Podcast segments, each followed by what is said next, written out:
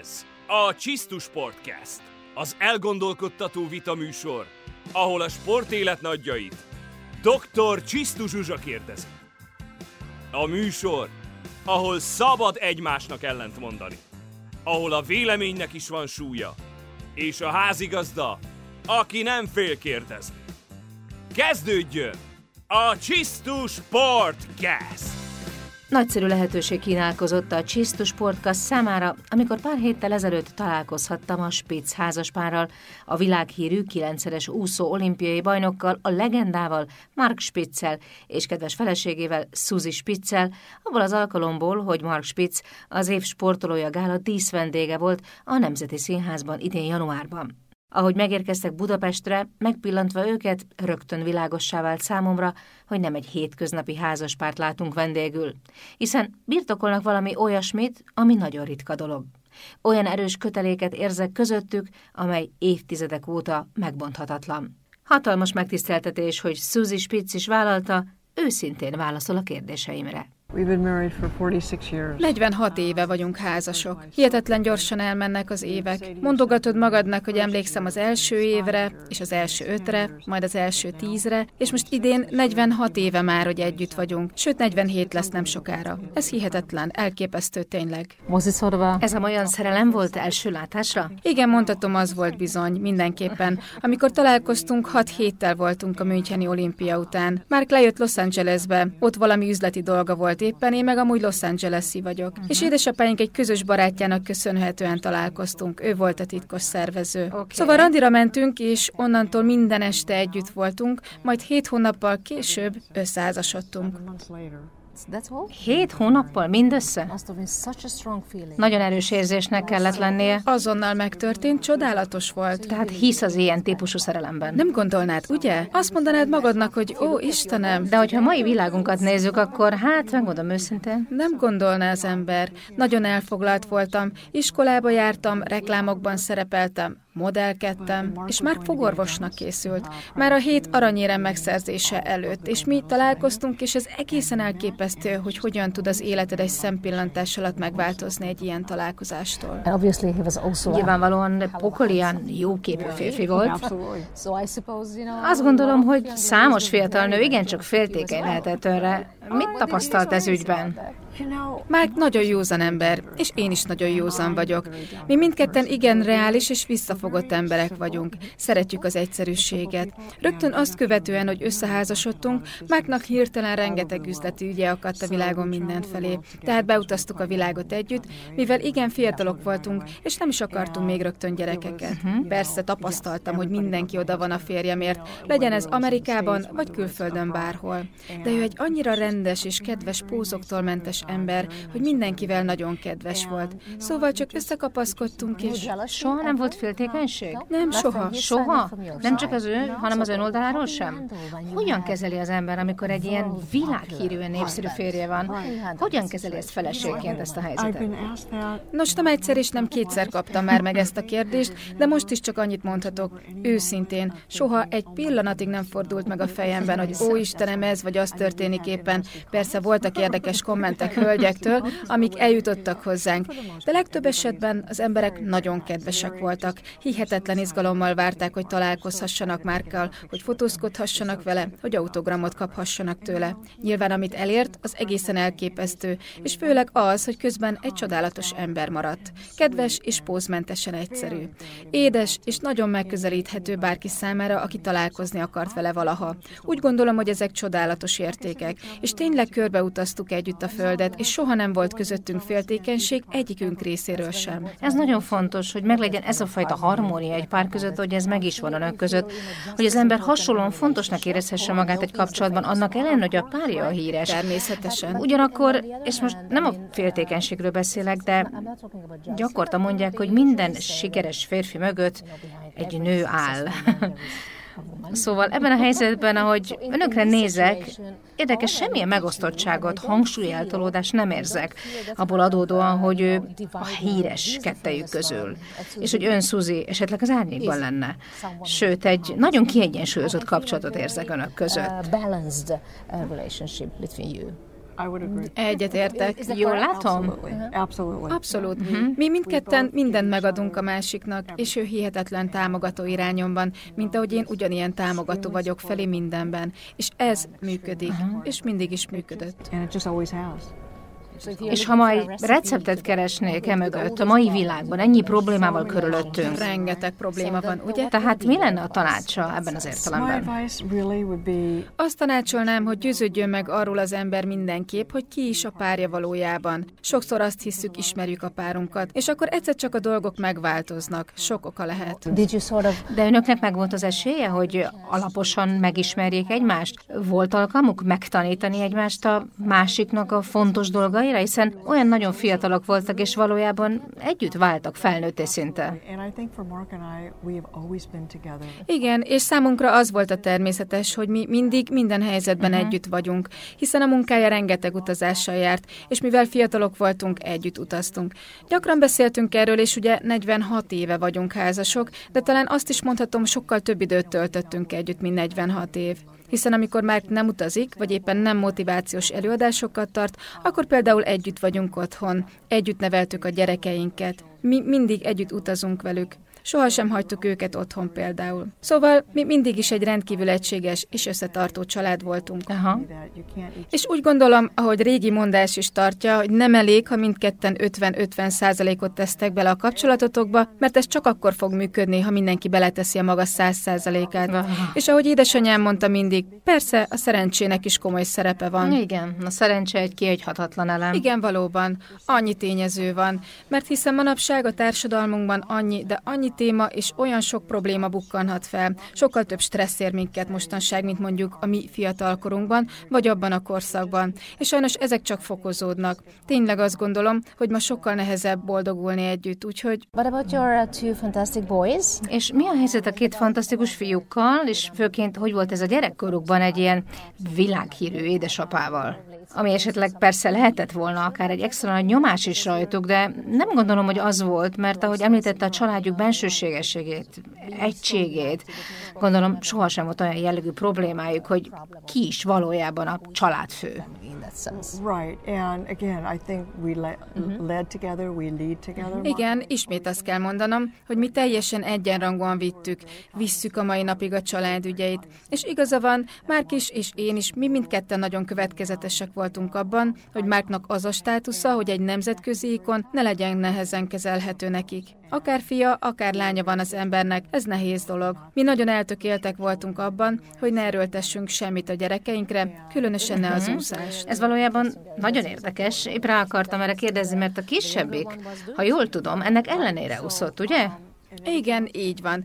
De ugye minden gyerek különböző.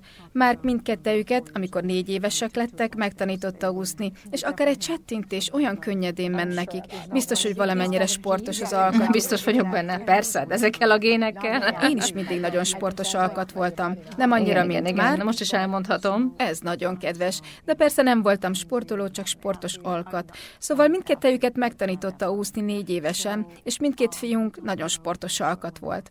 Az idő Idősebbik fiunk a baseball felé fordult, ami nagyon jó választás volt azután, hogy focizott, úszott és kosarazott is egy kicsit. Uh-huh. Úgy gondoltuk, hogy ez hasznukra válik, ha ennyiféle hatás éri őket, és hagyjuk, hogy ők döntsenek, hogy azzá válhassanak, amivé szeretnének. Nos, a kisebbik fiunkkal, Justinnal ugyanezt az utat jártuk be. Justin aztán végül is a kosárlabdázás felé fordult, és ez az ő döntésük volt, és éppen ezért ez így csodálatos. Uh-huh.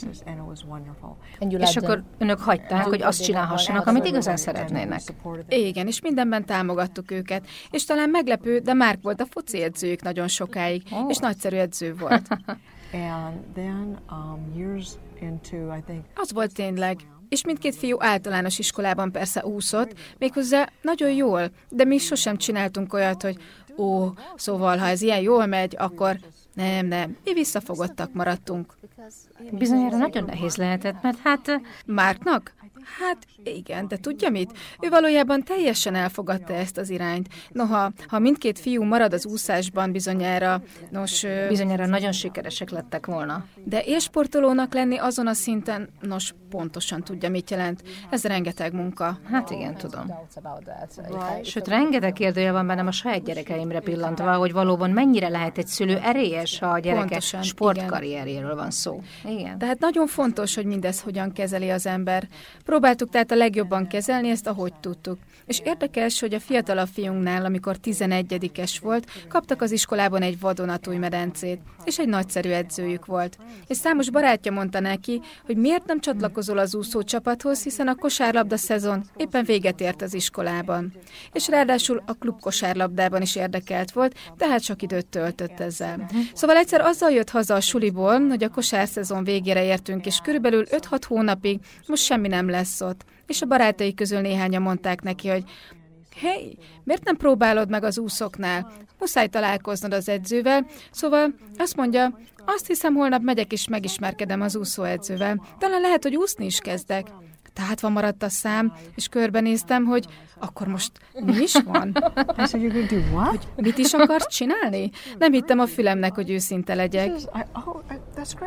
Ez nagyszerű, szuper. Ha ezt akarod csinálni, tudod, hogy apa és én mindenben támogatunk, amit csinálni szeretnél.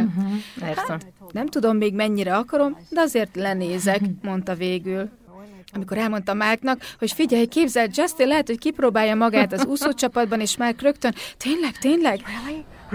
Mondtam neki, hogy nem viselkedhetsz így, nem árulhatod el magad, maradj visszafogott. Igen, persze, és semmiféle lelkesedés nem mutas, kérlek, ugye? Igen, igen, mert ez hatalmas nyomássá válhat.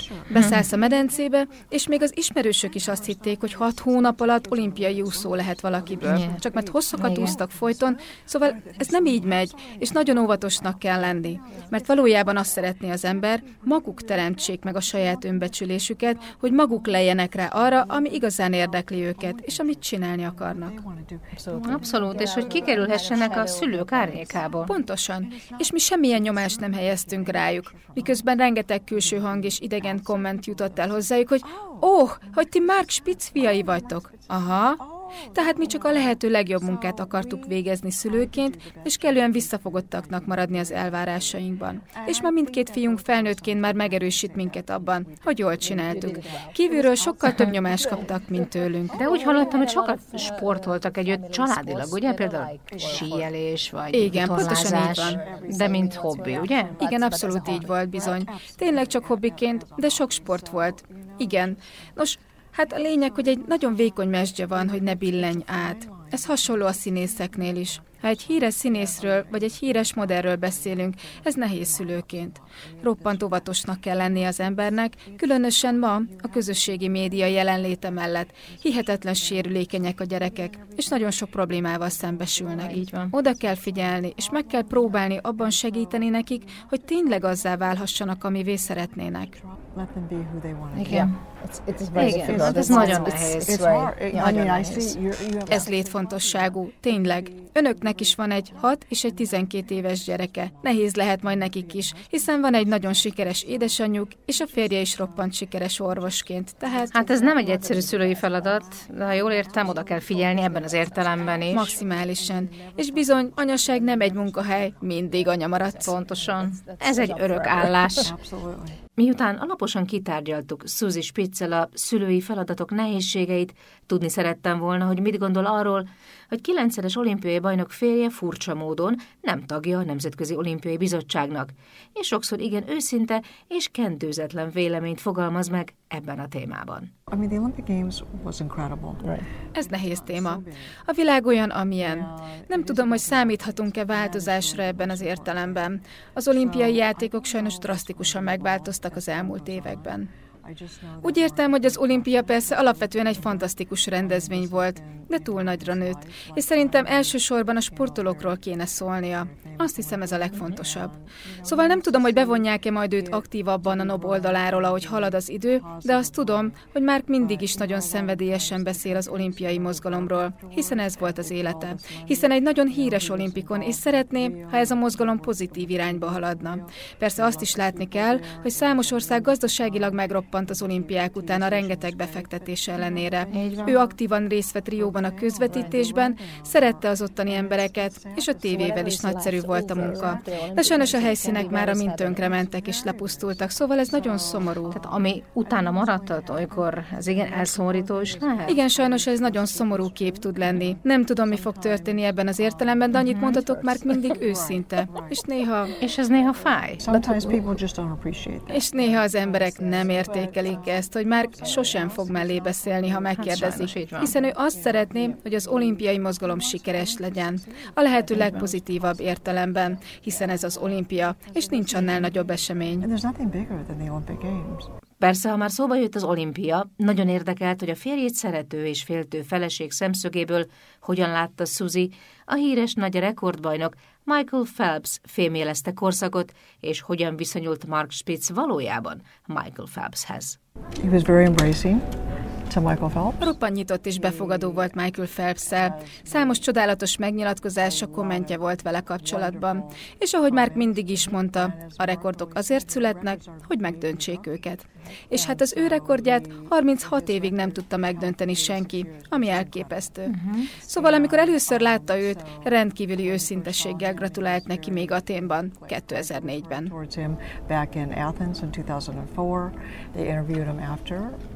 Majd meg is interjú volták utána, és nagyszerűen nyilatkozott róla. Tényleg. És azóta is mindig. Akárki is szeretné mindezt megkérdőjelezni. Ami az olimpiát érintve igazán érdekes, hogy amikor Mark úszott, akkor még, ez bizonyára tudja, szóval amikor Mark úszott, akkor teljes mértékben amatőrnek számított. Semmilyen szponzoráció nem létezett akkor még. Ha valaki pénzt vagy támogatást fogadott volna el, soha többet nem indulhatott volna az olimpián. Ugye Mark fogorvosnak készült, és München után teljesen megváltozott az élete. És például kevesen tudják, de az Adidas megkereste. Én egy úszódressz márkát akarok indítani, mondta Adi Dassler, és szeretném, ha Mark Spitzet bevonnánk a folyamatban. Majd Franciaországba költözött, és München után megkereste Markot, hogy dolgozzanak együtt. Mark persze nagyszerűnek találta a lehetőséget. Így született meg a Speedo. Tehát ő elindult egy olyan irányba, és persze más lehetőségek is adódtak, amitől már nem számított amatőrnek, ezért nem indulhatott soha többet az olimpián. Nem indulhatott már ezerkilencszázhetvenhatban sem. Uh-huh. Tehát ezért szokta mondani, hogy neki hét aranya született Münchenben, de ha úszhatott volna hetvenhatban? De azért a férjem összes rekordja világrekord volt. És valóban, ez a rekord, amit Suzy Spitz említ, máig megdöntésre vár, hiszen Mark Spitz Münchenben a hét benevezett versenyszámból hetet megnyert, és mind a hetet világcsúccsal. Na, ezt a fajta tökéletességet még azóta sem sikerült elérnie senkinek. Óriási élmény volt tehát egy rövid időre egy híres férj feleségének szemüvegén át szemlélni a világot, és megismerni azokat a kulisszatitkokat, amiket pár nap alatt osztott még meg velem Suzy, vagyis például, hogy Mark Spitz igazi ezermester, aki nem csak a tőzsdén kereskedik sikerrel, nem csupán az ingatlan bizniszhez ért, hanem olyan fajta gyakorlatias férfi, aki, ha kell, a saját kezével is képes alapjairól felépíteni egy házat, és nem okoz neki gondot az sem, ha éppen villanyt vagy vízvezetéket kell szerelni otthon. Azt hiszem azonban nem csak ez a titok negyvenhat év boldog és sikeres házassága mögött, hanem egy ilyen nagyszerű és okos asszony jelenléte, akinek interjújával szeretnénk most együtt ünnepelni, akár a Nemzetközi Nőnap alkalmából is, az inspiráló nőket, a teremtő asszonyokat és mindazokat, akik szebbé képesek tenni a világot. Köszönöm a figyelmüket, köszönöm a figyelmeteket, rövidesen Mark Spitz gondolatait is meghallgathatjátok majd a Csisztu Sport Cast következő epizódjában. A Csisztu Sport Cast műsorvezetője és produkciós igazgatója Csisztu Zsuzsa, producere, szerkesztője Szerencs Éva, a stábigazgató Hubai Antal, a tartalomfejlesztésért és online kommunikációért Gubcsi Eszter felel. Köszönjük a Charity támogatását! Köszönet a ruháért a Pink Lady Store-nak! A mostani epizódot megtaláljátok a podcast felületeken, az előző részeket pedig a Csisztu Channel YouTube csatornámon is. Remélem, hogy azt is megnézitek. Kövessetek a Facebookon és az Instagramon is. Köszönöm!